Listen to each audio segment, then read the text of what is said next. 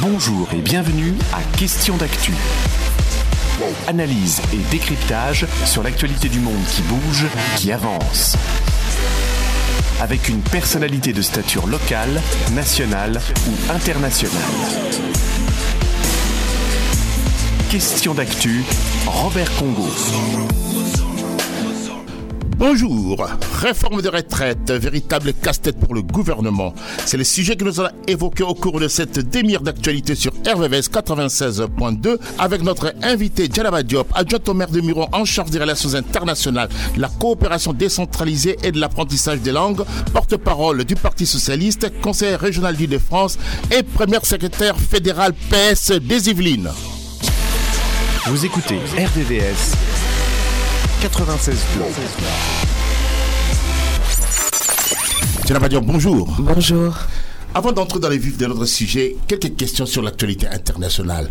Nous avons tous suivi récemment le président Zelensky venir ici en Europe, Tout à fait. en Grande-Bretagne, en France, à l'Union européenne. Faut-il livrer des avions à l'Ukraine? Pour moi, il faut livrer des armes à l'Ukraine pour qu'il puisse euh, se défendre. Au Parti socialiste, euh, euh, nous avons toujours défendu le fait qu'ils sont agressés, il faut qu'ils se défendent. On ne peut pas prétendre aider un pays qui est assailli qui euh, sous le feu des armes russes en faisant juste des armes de position. Il faut aussi qu'ils puissent se défendre et mettre à l'abri sa population. Poutine et Zelensky ne veulent pas discuter. Y a-t-il lieu d'entrevoir quand même un avenir optimiste? Moi, je pense que c'est difficile parce que le problème que nous avons aujourd'hui, c'est que, comme vous l'avez rappelé, les deux parties ne peuvent pas discuter. C'est en cela que l'Union européenne doit avoir un rôle euh, absolument euh, fondamental, celui d'être médiateur et facilitateur pour qu'on puisse trouver une sortie de crise. On vient de célébrer ce triste premier anniversaire euh, de la guerre en Ukraine. Il faut absolument en sortir. Comment peut-on aboutir à cette paix, selon vous? Le sujet que nous avons aujourd'hui, c'est que Vladimir Poutine est très clair. Pour lui, il n'y aura de paix que si euh, l'Ukraine euh, concède une capitulation et qu'il garde les euh, territoires annexés. On peut comprendre aisément que pour euh,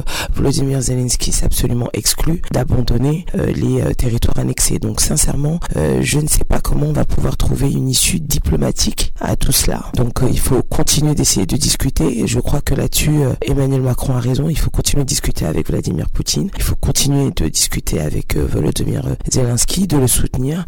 Je vous avoue que j'ai du mal à voir une issue favorable qui soit euh, autre qu'une issue militaire. Et l'issue militaire est incertaine. Diop, pour Emmanuel Macron, la réforme de retraite est nécessaire. Pour les opposants dont vous faites partie, cette réforme est injuste. Pourquoi Cette réforme, elle est injuste et brutale parce que elle impose à toutes et à tous deux ans de travail supplémentaire. Ces deux ans de travail supplémentaire, pour nous, c'est un impôt sur la vie parce que quand vous regardez l'espérance de vie en bonne santé, ces deux ans vont prendre les deux meilleures années dans lesquelles vous êtes en bonne santé lorsque vous partez à la retraite. C'est très simple. Euh, nous avons euh, mis en place euh, au Parti socialiste un moteur de recherche qui vous permet de calculer le nombre d'années en bonne santé en fonction de votre activité, de l'âge vous avez commencé à travailler. Moi, je l'ai fait. Je suis enseignante, je n'ai pas un métier dit pénible. J'ai commencé à travailler à 24 ans et vous savez, mon espérance de vie en bonne santé, elle est à 67 ans. Ça veut dire que là où j'aurais pu partir à la retraite à 62 ans avec cette réforme, je pars de toute façon pas avant 64 ans puisque j'ai des enfants donc je ne pourrais pas faire valoir mes droits à la retraite avant euh, 64 ans. Ça veut dire que je perds deux ans de vie en bonne santé à cause de cette réforme. Mais le gouvernement évoque justement le problème de la démographie. Et d'ici quelques années, on aura de plus en plus de personnes âgées en France. C'est pas un bel argument, ça? Non, ce n'est pas un bel argument parce que nous, ce que nous nous disons, on ne dit pas qu'il ne faut pas une réforme des retraites. On dit qu'une autre réforme est possible et que, par exemple, au lieu de euh, reculer l'âge légal de deux ans, puisque là, ce qu'on nous dit, c'est qu'il y a un problème de financement. Le problème de financement, il peut être réglé de plusieurs autres manières. Première chose, nous avons près de 42 milliardaires qui touchent à eux seuls autant que plus de 20 millions de nos concitoyens et concitoyennes. Taxés de 2%, je dis pas 20, je dis pas 40, 2% de leurs revenus comble le problème de ces 12 milliards qui nous manquent. Taxer les super profits des grandes entreprises telles que Total ou encore euh, des grandes entreprises du CAC 40 permet aussi de régler le problème de financement de nos retraites. Lorsque nous avons eu le problème de la crise économique, l'État a trouvé 140 milliards 140 milliards. Et aujourd'hui, il ne peut pas trouver 12 milliards pour financer nos retraites. Et vous parlez du nombre d'actifs pour financer nos retraites. C'est vrai, on ne sera plus que 1,7 actifs à financer euh, d'ici quelques années euh, les retraites. Sauf que ce qu'on oublie de dire, c'est que nous sommes bien plus productifs que les quatre, ont produit plus de richesses, plus d'argent que les 4,5 euh, actifs que nous avions. Tout ce que je dis, c'est que tout est une question de choix politique. Le choix politique qui est fait par le gouvernement aujourd'hui, c'est de faire porter le chapeau à tous les actifs et à ceux en plus qui ont les métiers les plus pénibles. Et ça, nous le refusons. À vous entendre, Djilaba Diop, vous voulez dire que les riches font le malheur des pauvres? Non, je dis simplement qu'aujourd'hui, ceux qui sont riches ne sont pas mis à contribution. Ce n'est pas eux qui font le malheur des pauvres. C'est pas ça que l'on dit. On dit simplement que dans une société française où la redistribution, où la solidarité a toujours été notre modèle social, les riches ne sont pas mis à contribution. Et c'est ça que nous refusons. À écouter les opposants, c'est comme si les milliardaires étaient quand même responsables de tous ces mots décriés par les opposants, notamment la NUP euh, à l'Assemblée nationale. à l'Assemblée nationale, nous disons qu'il y a des solutions autres que celles de dire aux gens qui sont au travail depuis des années, que ceux qui ont des métiers pénibles. Je vous rappelle que la première chose qu'a fait Emmanuel Macron en arrivant au pouvoir, c'est de faire euh, sauter les critères de pénibilité qui avaient été établis par la loi de Marisol Touraine. La preuve en est, c'est que même à droite, alors qu'ils avaient fait campagne pour une euh, réforme des retraites avec un âge légal à 65 ans, vous avez des députés de droite qui disent aujourd'hui, LR, qui disent aujourd'hui, nous ne voterons pas en l'état euh, cette réforme des retraites parce qu'elle est injuste. Vous avez des députés de la majorité qui disent nous ne voterons pas cette euh, réforme des retraites parce qu'elle est injuste. Posons-nous la question. Si même à droite, si même dans la majorité d'Emmanuel Macron, on trouve que cette réforme est injuste, c'est que sincèrement, il y a de quoi se poser la question. Alors, il faut super taxer le super profit. Mhm, tout à fait. Moi, je pense qu'il y a euh, euh, taxer les super profits, remettre en place des critères de pénibilité. Lorsqu'on a une carrière longue, on ne doit pas aller jusqu'à 64 ans. C'est-à-dire que lorsqu'on a commencé à travailler entre 14 et 20 ans, ce qui doit compter, c'est le nombre d'annuités cotisées et pas un âge légal qui de toute façon a un effet ciseau et vous pousse euh, de toute façon à perdre deux ans de vie en bonne santé. Quels sont les critères de pénibilité selon vous? Les critères de pénibilité, c'est que par exemple quand vous travaillez de nuit, ça c'était un des critères de pénibilité qu'on avait mis en place. Lorsque vous avez des horaires décalés, que vous travaillez en 3-8, quand vous êtes infirmière et que par exemple vous travaillez euh, trois jours d'affilée 12 heures, euh, quand vous travaillez dans un environnement bruyant, quand vous êtes dans les BTP avec des marteaux piqueurs, que vous avez des problèmes qui peuvent poser aussi des problèmes d'audition. Tous ces critères-là, quand vous êtes exposé à des euh, matières euh, aussi nocives, tous ces critères avaient mis, mis en place euh, sous le quinquennat de François Hollande pour tenir compte justement de la pénibilité au travail et permettre à ces personnes de partir plus tôt en retraite. Par exemple, lorsque vous êtes une femme, que vous avez aussi des carrières hachées, vous travaillez à mi-temps, que vous avez eu des pauses dans votre carrière pour élever vos enfants, tout ceci n'est pas pris en compte par cette réforme des retraites. Et ce n'est pas moi qui le dis. Le corps dit lui-même que aujourd'hui, le Conseil d'observation des retraites dit aujourd'hui que celles qui vont payer le prix fort de cette réforme des retraites, ce sont les femmes. Eh bien, nous, nous disons que c'est injuste. Toutes ces manifestations en France, euh, voire dans des petites villes, qu'est-ce que cela vous inspire? Et moi, ça m'inspire que le gouvernement n'entend pas ce que les Françaises et les Français leur disent. 93% des actifs sont contre cette réforme des retraites.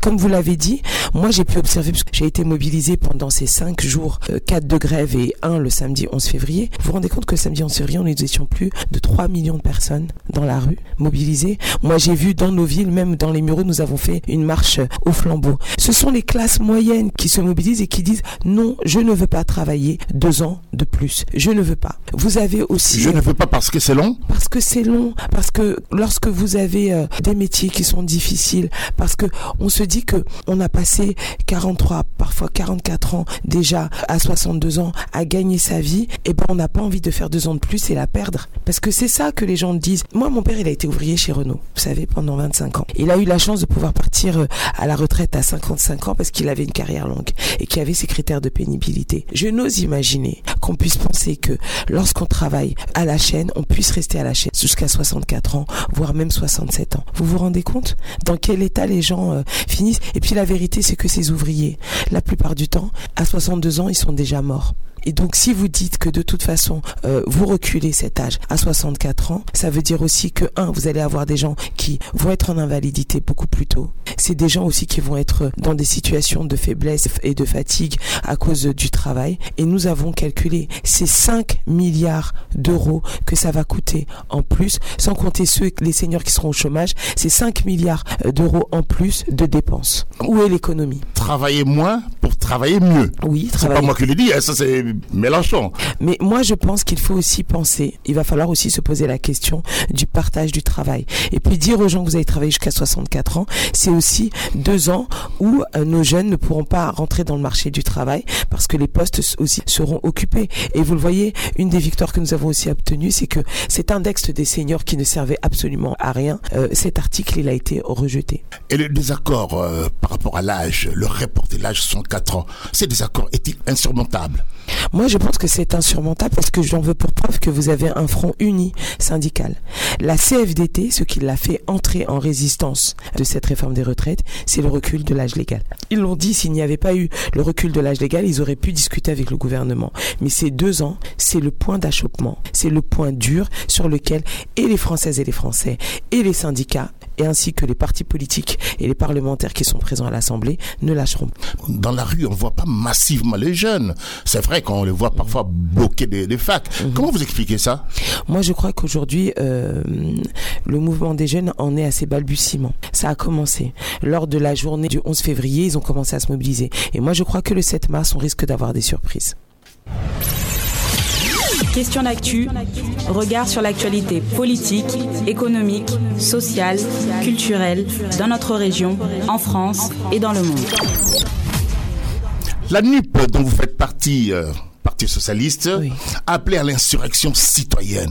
Qu'est-ce que cela veut dire, insurrection citoyenne? Insurrection citoyenne, c'est une des traditions de notre pays, c'est-à-dire que lorsque nous ne sommes pas d'accord, lorsque nous estimons que euh, ce qui est proposé est injuste, eh bien, on a ce droit de manifester et de dire notre colère dans la rue. Mais ça veut dire qu'il faut le faire de manière pacifique. Et comme ça s'est passé, d'ailleurs, je salue le travail qui a été fait par nos autorités et euh, le calme, la bonne ambiance qui a été euh, de mise à chaque fois que nous nous sommes mobilisés. Il n'y a pas eu de débordement, il y en a eu un petit peu le samedi 11 euh, février, mais globalement, moi je trouve que nous sommes bien encadrés. Je salue la nouvelle euh, doctrine de maintien de l'ordre qui a été mise en place par, euh, le préfet Nounès où on débat, on crie des slogans, mais tout se passe de manière très calme. Et qui mène le combat? Est-ce le syndicaliste, le parti politique? Parce que disons, on voit beaucoup plus les syndicalistes, hein, l'Union intersyndicale. On voit les partis, surtout Jean-Luc Mélenchon, est en pointe dans, ces manifestations. Mais, mais, où est le Parti socialiste dans tout ça? Ah, Je vous trouve vraiment euh, pas juste sur ce point. Oui, ce sont les syndicalistes, parce que ça a toujours été comme ça. Une lutte sociale, ce sont les syndicalistes qui sont à l'origine et les partis politiques viennent en soutien. Même dans les manifestations, en fait, on passe après les formations syndicales, on vient en appui. Ça, c'est normal, c'est la tradition républicaine. Je vous renvoie aux interventions, qu'elles soient d'Olivier Faure, qu'elles soient de Jérôme Gage, qu'elles soient de Iñaki, euh, nos députés socialistes, ils sont en pointe. Je vous rappelle que sur la niche euh, du Parti socialiste, euh, que ce soit Fatia Kelouachi ou d'autres, on travaille ensemble. Tous les amendements qui sont discutés, le Parti socialiste est en pointe. Donc, vous avez déposé combien d'amendements le Parti socialiste? Nous avons déposé un peu plus de 600 amendements parce que nous nous tenons à ce qu'il y ait un vrai débat démocratique. Euh, c'est-à-dire que nous, euh, nous disons qu'il faut discuter des points durs et nous espérons que l'article 7 va arriver dans le débat à l'Assemblée et que nous allons pouvoir du coup être en capacité à l'Assemblée nationale de mettre chacun face à ses responsabilités, de savoir si les députés, chacun doit se dire en conscience est-ce que oui ou non je vote pour que les Françaises et les Français euh, prennent deux ans fermes concernant leur vie professionnelle. Pensez-vous qu'il y ait du bordel à l'Assemblée nationale? Moi, je trouve que ce terme euh, est déplacé. Moi, je crois qu'il faut rappeler à Gérald Darmanin qu'ils sont en majorité relative, que l'Assemblée nationale, c'est un lieu euh, du débat euh, républicain et pas Diop, avec toutes ces invectives, avec tous ces, vous savez, insultes, avec, alors, les tout ce qu'on voit à la télé, vous savez, invectives, à la radio. Vous avez les invectives à l'Assemblée nationale, c'est pas nouveau. Je vous invite à retrouver... il y a des mots qui sont très fort. Oui, mais je vous invite sincèrement à revoir les débats qui ont eu lieu. Ça, c'est déplacé. pour moi, pour moi, ça va trop loin. Nous l'avons condamné au Parti socialiste. On ne peut pas dire à un élu de la République concernant une divergence politique que c'est un assassin clairement. De la même manière, on ne met pas euh, l'effigie euh, de personnalité de l'État et du président de la République euh, sur un ballon. Ballon de football. Pour le ballon de football. Je crois qu'il y a aussi des gestes qui sont malvenus et qui desservent la cause. 18 000 amendements pour la France insoumise, n'est-ce pas de l'obstruction? Euh, nous, nous, on en a déposé 3000, pardon, et pas 600. Moi, je crois que euh, il y a deux philosophies. Euh, le problème, c'est que ce qu'on a aujourd'hui, c'est que le gouvernement a choisi une procédure qui s'appelle le 47.1 et qui dit que de toute façon, au bout de 20 jours, qu'on soit allé au bout des débats ou non, le texte en fait passe à la deuxième chambre, c'est-à-dire au Sénat. Moi, je crois que c'est donner un mauvais signal à la France et au Parlement que de choisir cette voie. Ils auraient dû dire on prend la procédure normale. Et si ça doit prendre deux mois, trois mois, quatre mois pour discuter de ce texte absolument important, eh ben on prend trois ou quatre mois. Et peut-être que là on peut trouver des voies et moyens démocratiques pour trouver justement des compromis. Mais là quand vous dites quoi qu'il en coûte, au bout de 20 jours, ça sort de l'Assemblée nationale, ça veut dire que vous refusez de discuter. C'est pourquoi il faut mettre le pays à l'arrêt le 7 mars. Eh bien, c'est l'appel qui est fait par les syndicats. Et c'est aussi votre avis? Vous êtes d'accord? Moi, je participerai effectivement. Vous savez, lorsque vous regardez les sondages, plus de 60% des Français sont d'accord pour que on bloque le pays pour que cette euh, réforme des retraites soit euh, soit retirée. Moi, si j'étais le gouvernement, je me poserais la question. Mais le gouvernement fait des concessions. Non, il fait aucune concession aucune. La concession majeure qu'on attend du gouvernement, c'est de dire on retire le recul de l'âge légal. Sauf que le problème qu'il a aujourd'hui, c'est qu'il s'est engagé auprès de l'Union européenne. Donc on est dans une impasse. Et donc comme on est dans un Et l'index senior? L'index senior, ça sert à rien. À votre avis, l'index senior, vous savez à quoi ça servait? C'était de dire on va mesurer dans chaque entreprise combien il y a de seniors employés. Est-ce que le fait de mesurer le taux d'employabilité des seniors va changer quoi que ce soit au chômage des seniors? Et la preuve, c'est que ça a été rejeté à l'Assemblée. Donc c'est quand même un revers pour le gouvernement? Bien sûr, c'est un revers pour le gouvernement. Et ce qui est surtout un revers pour le gouvernement, ce sont ces fortes mobilisations euh, citoyennes. C'est 97% des actifs. 97% des actifs qui vous disent on est contre la réforme. C'est-à-dire ceux qui euh, justement euh, pour les retraites disent non, pas comme ça. On ne veut pas on ne veut pas travailler deux ans de plus. Emmanuel Macron n'a pas été élu comme il a été euh, annoncé euh, pour faire cette réforme des retraites. Il a été élu avec les voix de gauche qu'ils ont fait barrage à l'extrême droite. Et ça, il ne devrait pas l'oublier les Français ne veulent pas de cette réforme, mais ils veulent quand même une réforme. Dites-moi, vous êtes la porte-parole du Parti socialiste. Quelles sont vos propositions en la matière? Nous, nos propositions en la matière, comme je l'ai dit, c'est un, il faut rétablir les critères de pénibilité pour que celles et ceux qui ont une carrière longue, qui ont une carrière pénible, qui sont exposés, etc., puissent partir plutôt à la retraite. C'est pour ça qu'on dit que nous sommes pour le retour de la retraite à 60 ans, parce que avec ces critères-là, avec des critères longs, il y a des Françaises et des Français qui peuvent prétendre partir à la retraite à 60 ans lorsqu'on applique la réforme Touraine, parce qu'ils ont déjà leurs 43 annuités. Première chose. Deuxième chose, nous voulons que la carrière des femmes, la pénibilité, par exemple, lorsque euh, vous avez fait une interruption parce que vous avez élevé vos enfants, lorsque vous avez été mal, euh, comment dirais-je, payé, etc.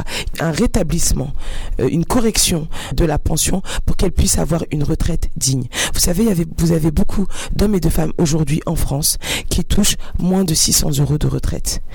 cette promesse, ce leurre des 1200 euros minimum brut de retraite. Vous y croyez-vous Mais c'est un mensonge. C'est un mensonge. J'en veux pour preuve que Franck Riester, ministre du gouvernement de Macron, a lui-même dit Ah non, non, tout le monde ne touchera pas 1200 euros de retraite. Des millions de retraités voilà. qui vont le toucher. Mais oui, mais pas tous. Donc ça veut dire qu'ils ont menti. Mon collègue Jérôme Gage est allé faire un contrôle inopiné, euh, justement pour aller euh, vérifier quels étaient euh, ces critères. Je vous invite à regarder son intervention à l'Assemblée nationale. En fait, il y a très peu de retraités qui vont être dans ce cas très peu. Donc, moi, je dis qu'aujourd'hui, il faut assurer un minimum retraite et un minimum vieillesse digne à celles et ceux qui ont travaillé, notamment les agriculteurs, notamment ceux qui ont travaillé à temps partiel, etc. Celles et ceux qui se sont arrêtés parce qu'ils ont un, enfant en situation de handicap. Celles et ceux qui se sont arrêtés parce qu'ils ont élevé leurs enfants. Toutes ces femmes qui vont avoir la double peine Parce que à cause de cette réforme, non seulement elles vont travailler deux ans de plus, mais en plus elles ne toucheront pas un centime de plus. Parce que c'est aussi ça qui est injuste. On vous dit vous allez travailler deux ans de plus et il n'y a pas un centime de plus qui va venir justement s'ajouter à votre retraite. Eh bien ça, c'est indécent et c'est injuste lorsqu'on est en France. Ce minimum retraite, vous le proposez à combien? Eh bien au moins au SMIC il faudrait que ce minimum retraite, il soit au moins au SMIC. Parce qu'on sait très bien que si on dit que pendant que vous travaillez, vous avez droit à un minimum du SMIC pour être payé, eh bien moi j'estime que lorsque vous êtes à la retraite, on doit garantir à celles et ceux qui partent en retraite au moins de toucher le SMIC. Et c'est tout le monde qui va en bénéficier? Eh bien, il y a la possibilité de faire en sorte que tout le monde en bénéficie si on fait euh, des réformes sur la façon dont on calcule les retraites et si on met à contribution celles et ceux qui en ont les moyens, c'est-à-dire les très hauts salaires et aussi ceux qui touchent des dividendes et ceux qui sont milliardaires. Parce que moi, je suis pour la redistribution. Vous savez, en 1936, notre pays était en ruine. Nous sortions de la guerre. D'accord? On n'était même pas complètement sortis. Euh, et qu'est-ce qu'on a fait? Qu'est-ce qu'on a fait? On a fait les congés payés, on a fait la sécurité sociale. Ce système absolument formidable qui permet aux uns et aux autres de pouvoir se soigner parce qu'il y a une solidarité nationale. Si on a été capable de le faire dans un pays en ruine en 1936, lorsqu'on est la sixième puissance mondiale, on n'est pas en capacité d'assurer un minimum de retraite à celles et ceux qui ont trimé toute leur vie Eh bien moi je crois que oui. Mais qu'est-ce qui fait défaut justement pour arriver à, à cette idée-là? Une volonté politique. Vous êtes dans un gouvernement qui a été très clair. Il fait des cadeaux aux plus riches et il va chercher de l'argent dans la poche des plus pauvres. C'est simple. Donc nous, nous disons que tout le monde doit être mis à contribution. Et celles et ceux qui sont dans la rue aujourd'hui, vous savez, ce sont les classes moyennes. Moi, j'ai vu des retraités.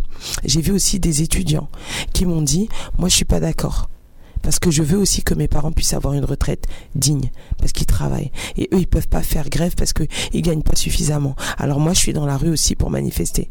J'ai vu une dame absolument extraordinaire de plus de 85 ans qui était dans la rue. Je lui ai mais qu'est-ce que vous faites ici? Elle m'a dit, on s'est battu pour avoir cette retraite. Eh bien, moi, je me bats pour que vous et tous les autres, vous puissiez avoir droit. Mes enfants, mes petits-enfants. Ça n'est pas normal eh bien j'espère vraiment qu'Emmanuel Macron, que son gouvernement ne restera pas sourd aux demandes du peuple français, parce que sinon on va vers un blocage de la situation qui pourrait lui coûter bien plus que 12 milliards. Diop, défendez-vous le concept du droit à la paresse? Mais moi je dis que à partir du moment, c'est pas un droit à la paresse que je défends. Moi, je défends le droit à vivre bien, à profiter des siens. Et oui, et pourquoi ne pas rien faire lorsqu'on est à la retraite et profiter de ces deux années? Vous savez, moi je me dis que mes deux premières années à la retraite, eh ben, j'espère que ça me permettra de profiter de mes petits enfants, de pouvoir euh, voyager avec mon mari, parce que je serai encore en bonne santé, je l'espère, et que je pourrai profiter. Et deux ans de plus au travail, auprès des élèves, d'un métier que j'adore, eh ben, c'est peut-être deux ans dont je ne pourrai pas profiter auprès des miens. Et c'est ça que je demande, et je crois que c'est ce que demande l'immense majorité des Françaises et des Français. L'oisiveté n'est-elle pas la mère de tous les vices? L'oisiveté, lorsque vous n'avez pas travaillé avant. Ça, c'est pas une question d'oisiveté, c'est une question juste de prendre le temps de vivre. Et je crois qu'on y a droit. Question d'actu, regard sur l'actualité politique, économique, sociale, culturelle dans notre région, en France et dans le monde. Pensez-vous qu'Emmanuel Macron soit obsédé par cette réforme des retraites Je ne sais pas s'il est obsédé, mais ça va devenir obsédant. Avec euh, toutes les manifestations, si en plus on a un blocage du pays, ça va devenir obsédant pour lui. Peut-il plier? Vous savez, moi je me rappelle euh, de la loi de Vaquet qui avait été votée, vous vous rappelez? Et euh, c'est une des premières manifestations que j'ai faites, adolescente. Et je me rappelle de cette loi qui avait été votée. On a continué, on a bloqué et finalement, je me rappelle euh, euh, de la mine déconfite du ministre à l'époque qui était venu annoncer le retrait de cette loi qui avait été votée et promulguée. Donc moi, je n'ai aucun doute sur le fait que si la volonté euh, populaire continue d'être aussi forte et qu'on arrive à un point de blocage, vous savez, c'est même les entreprises qui vont venir voir Emmanuel Macron lui disant, écoutez, ça peut pas continuer comme ça, euh, faut arrêter. Et il faut renoncer et trouver d'autres voies et moyens de financer les retraites parce que nous, euh, on perd trop d'argent et qu'on ne peut pas continuer dans cette situation de blocage. Est-il un président autoritaire? En tout cas, c'est un président vertical et qui gouverne seul. Tout le monde dit que c'est un pouvoir jupitérien. Euh, vous savez, en, dehors d'Emmanuel Macron, très peu euh, de personnes sont en capacité de vous citer euh, les noms euh, des ministres dans son gouvernement. Il y a des grands noms comme Gérald Darmanin ou encore Olivier Véran, etc. Mais en dehors de cela, on connaît très peu les ministres de la République. Moi, je pose la question justement autour de moi. Moi, je les connais parce que je fais de la politique, mais les autres ne voient pas qui c'est. Moi, je crois que c'est pas un problème de pouvoir autoritaire. C'est surtout un pouvoir où il faut écouter ce que le peuple vous dit.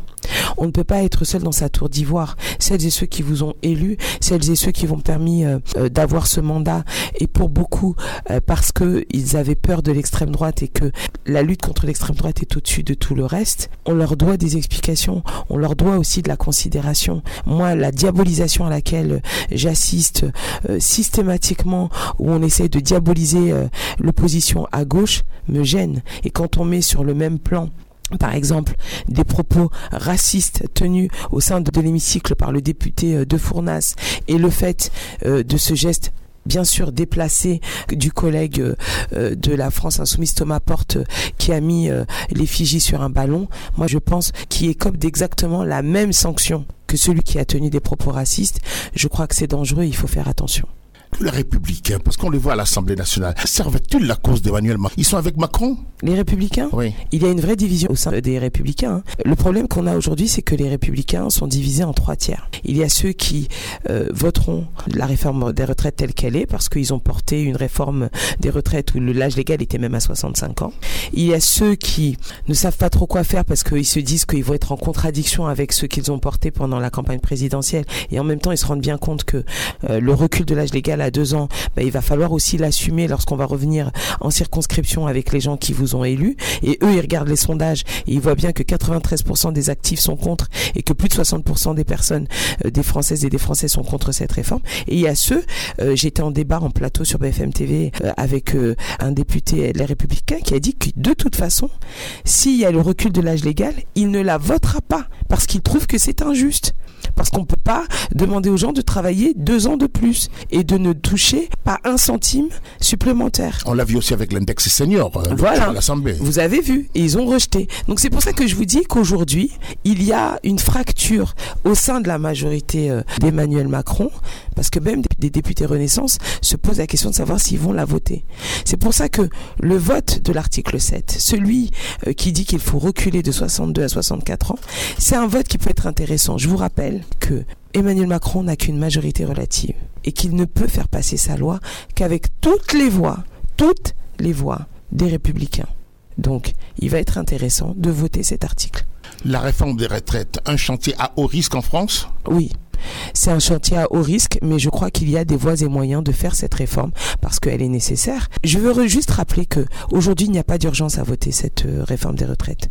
Notre régime aujourd'hui, il est excédentaire. Le déficit, je vous invite aussi à écouter Michael Zemmour, qui est un économiste brillant et qui dit que, en fait, les projections qui sont faites par le gouvernement sont des projections pessimistes pessimiste et qu'on pourrait euh, se retrouver qu'avec un tout petit déficit. Ce petit déficit pourrait être corrigé très facilement. Par exemple, augmentons les salaires des femmes lorsqu'elles ont le même métier que les hommes et qu'elles touchent 30% de moins. Vous faites ça et déjà vous êtes quasiment à l'équilibre sur notre régime de retraite. Augmentons aussi la rémunération des AESH par exemple celles qui accompagnent nos enfants qui sont en situation de handicap, mettons-les au SMIC. Elles cotiseront justement à hauteur du SMIC et vous allez renflouer les caisses. Allons chercher de l'argent dans la fraude fiscale. C'est 1000 milliards d'euros qui nous échappent tous les ans. 1000 milliards. Donc vous voyez que par rapport aux 12 milliards qui nous manquent, c'est une goutte d'eau. Et donc je le dis, il y a une réforme des retraites qui est nécessaire, mais on n'a pas besoin de demander aux gens de travailler deux ans de plus. Emmanuel Macron joue-t-il son quinquennat? Je crois effectivement qu'il y a un point euh, de rupture qui peut intervenir avec ce quinquennat. Vous savez, toutes les organisations syndicales appellent à un durcissement du mouvement le 7 mars. Le 8 mars, euh, c'est la journée de la défense des droits des femmes. Moi, je crois qu'il peut y avoir une bascule parce qu'elles sont celles qui sont le plus impactées par cette réforme des retraites. Djanaba Diop, merci d'avoir répondu à mes questions. Je rappelle que vous êtes adjoint au maire de Miro en charge des relations internationales, de la coopération décentralisée et de l'apprentissage des langues, porte-parole du Parti socialiste, conseillère régional du de France et première secrétaire fédérale PS des Yvelines. Merci à vous. Merci.